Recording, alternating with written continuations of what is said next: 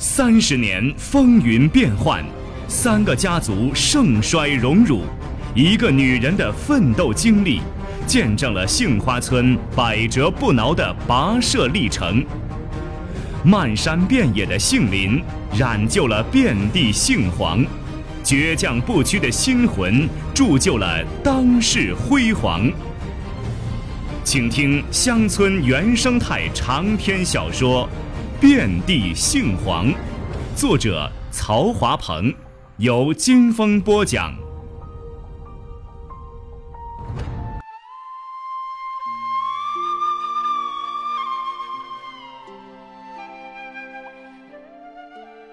杨航说的一点儿也不错，天野厂按照自己的策略，硬是挣扎着坚持了一月有余。渐渐的，整个资源市场也在悄悄地发生着变化。变化的首要一点是，越来越多的果园主和商贩们更愿意把手中的果子卖给天野厂，一手交货，一手便把汗津津的票子揣进自己放心的衣兜里。这让母亲们稍稍松了一口气，认为自己的决策是对头的，抓住了问题关键，也便渐渐掌握住市场的主动权了。因为货源逐渐多了起来，需要的货运车辆也就不够用了，洋行便使出了通天本事，把几年前一起学车的同学通通联系了一遍。果然弄来了好几辆载重量与自己差不多的大货车，基本解决了运输吃紧的难题。洋行还有意叫桃子捎话给李站长，说：“你们站里的车辆不是忙得连杏花村的路口都找不到了吗？那好呀，今后就别想再进杏花村了，都去给天然厂打零工去吧。你站的老爷车，俺村用不起，也不喜用了，今后只能凑合着用大货车拉运货物了。”李站长摸着秃亮的脑门浑身直冒热汗。他也是哑巴吃黄连，有苦说不出来。刚开始的时候，李站长还是站在公正的立场上，不管天爷也罢，天然也好，只要一个电话打过来，他就是不吃饭不睡觉也要满足这些财神爷们的要求。毕竟眼下正是拖拉机站挣钱的大好季节，弄好了，大半年的收入就有了可靠保障。北山一村的人却极为不满，说：“咱都是在一个镇子上住着的，哪样是不是帮衬照顾着你？现今俺们开了大厂子了，你竟敢把车通通派给外村人，不给本镇的人用，想啥呢？是想找麻烦吧？”李站长知道。镇驻地村里的人都不是善茬，一个个瞪眼攥拳的不好惹，他只能暗地里抽空给杏花村派出一辆两辆的车。饶是这样，北山一村的人还是不满意，他们径直到镇政府大院，理直气壮地找到杨贤德告状说，拖拉机站的李秃驴不支持天然厂的工作，有车也不给派。故意破坏天然厂的生产运营，已经给他们造成了重大损失，要求镇领导给北山一村做主，万不能因为死秃驴的耍奸使坏，让村里的巨额贷款打了水漂呀！那可都是全村人的身家性命，一旦没了，造成啥样严重后果，领导们想去吧？杨贤德一听。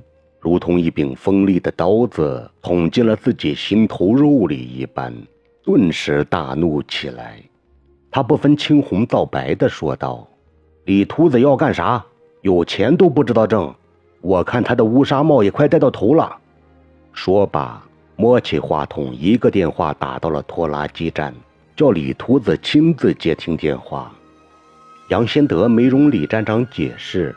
上来就是劈头盖脸的一顿训斥，他昂着头，拖着长长的官腔，把天然厂在全镇甚或全县的重要地位和作用讲了一通，接着就是疾风暴雨似的一顿臭批，什么秃子、瞎子、爹呀娘的一些脏话狠话，通过细细的电话线全喷了过去。灌得李站长虚汗直冒，两耳争响。杨先德恨恨的道：“你给我听好了，要是身为全镇品牌老大的天然厂因你李秃子耽误了供货，吃不饱饿死了，我就把你的驴头卸下来给喂了。今后不管是水淹了顶梁，还是火燎了卵毛，都要不顾一切的满足天然厂的一切所需。要是再叫我知晓了你在捣蛋，我就立时把你的乌纱翅给折了烧火，你信不信啊？”李站长哪会不信呀？满肚子的委屈全随了通身的热汗冒了出来。他哆哆嗦嗦地捏着话筒发誓道：“镇长哎，镇长，你就算借给我个天胆，我也不敢叫天然厂饿死呀！请镇长放一千个心、一万个心，只要我李秃子还有口气喘，一定会叫天然厂大口喘气、健健康康的活着的。”要是因为拖拉机站的责任让天然厂断了气的话，你就把我整个的喂给了他，我也没有一丝怨言哦。李站长放下电话没多久，北山一村便派人开进了拖拉机站，说：“镇领导已经答应下了，叫拖拉机站的所有车辆一律开进天然厂里，随时待命出车拉货。考虑到拖拉机站是承包经营，好歹也要养老婆娃子儿喂肚子，天然厂本着互利互惠。”共同发展的大度气量和负责任态度，可以付给所有车辆出车费用，就按天数核算。不过呢，不能是现钱，必须等到产品卖出后才能兑付钱款。事情已经闹到这个份上，李站长还能讲说什么呢？只有听命派车一条路可走。其实他也明情，北山一村的人都是拿虚话大话吹惯了的。哪就会这么讲信誉？说是卖出了货就付钱，还不知道猴年马月呢。要是他们的货一辈子都卖不出去呢，不等于自己饿着肚皮白白给他们服务了吗？他心里虽有千般的不情愿，也只能打掉门牙往肚里咽，脸面上还不能太别扭了。万一北山一村的人再跑去跟杨先德奏上一本，他李秃子可就真成了秃顶光瓢了。北山村人动用的种种手段和措施，在鲜果收购初期的确收到了极好效果，他们的鲜果库存量大大超过了杏花村的储量，甚至一度有独霸鲜果市场的势头。但是，随着鲜果收购期的慢慢推进，自己的鲜果收购量渐呈下滑趋势。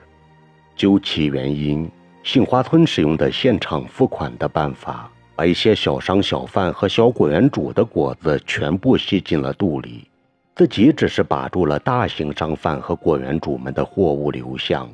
毕竟，大型商贩和果园主们的数量有限，基本等同于那些零散货主的累计总量。另一个原因是，他们把拖拉机站的车辆牢牢圈住了，并没有影响到杏花村的收购货运。有内部传来的消息说，杏花村从镇外调来了几辆大型货车，拉得多，速度快，跑的路程也远。有时他们甚至还跑到江苏境内和周边县去收购鲜果。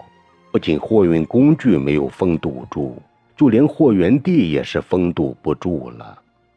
再就是，因为刚刚搞完基建项目，自己手中可利用的流动资金十分有限，有时都到了捉襟见肘的地步，根本不能按照当初允诺的那样对货主到期付款。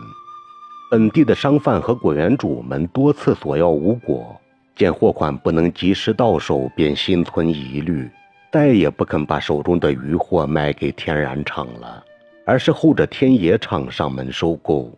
甚至有些商贩们还捎信打电话央求杏花村的人前去收购果子，这样一来，资源市场便开始有了向天野厂倾斜的迹象。鉴于此，沈玉花万般无奈之下，只得咬着牙根把压箱底的那点资金吐了出来，也以现场付款的方式跟母亲争夺最后的这块资源市场。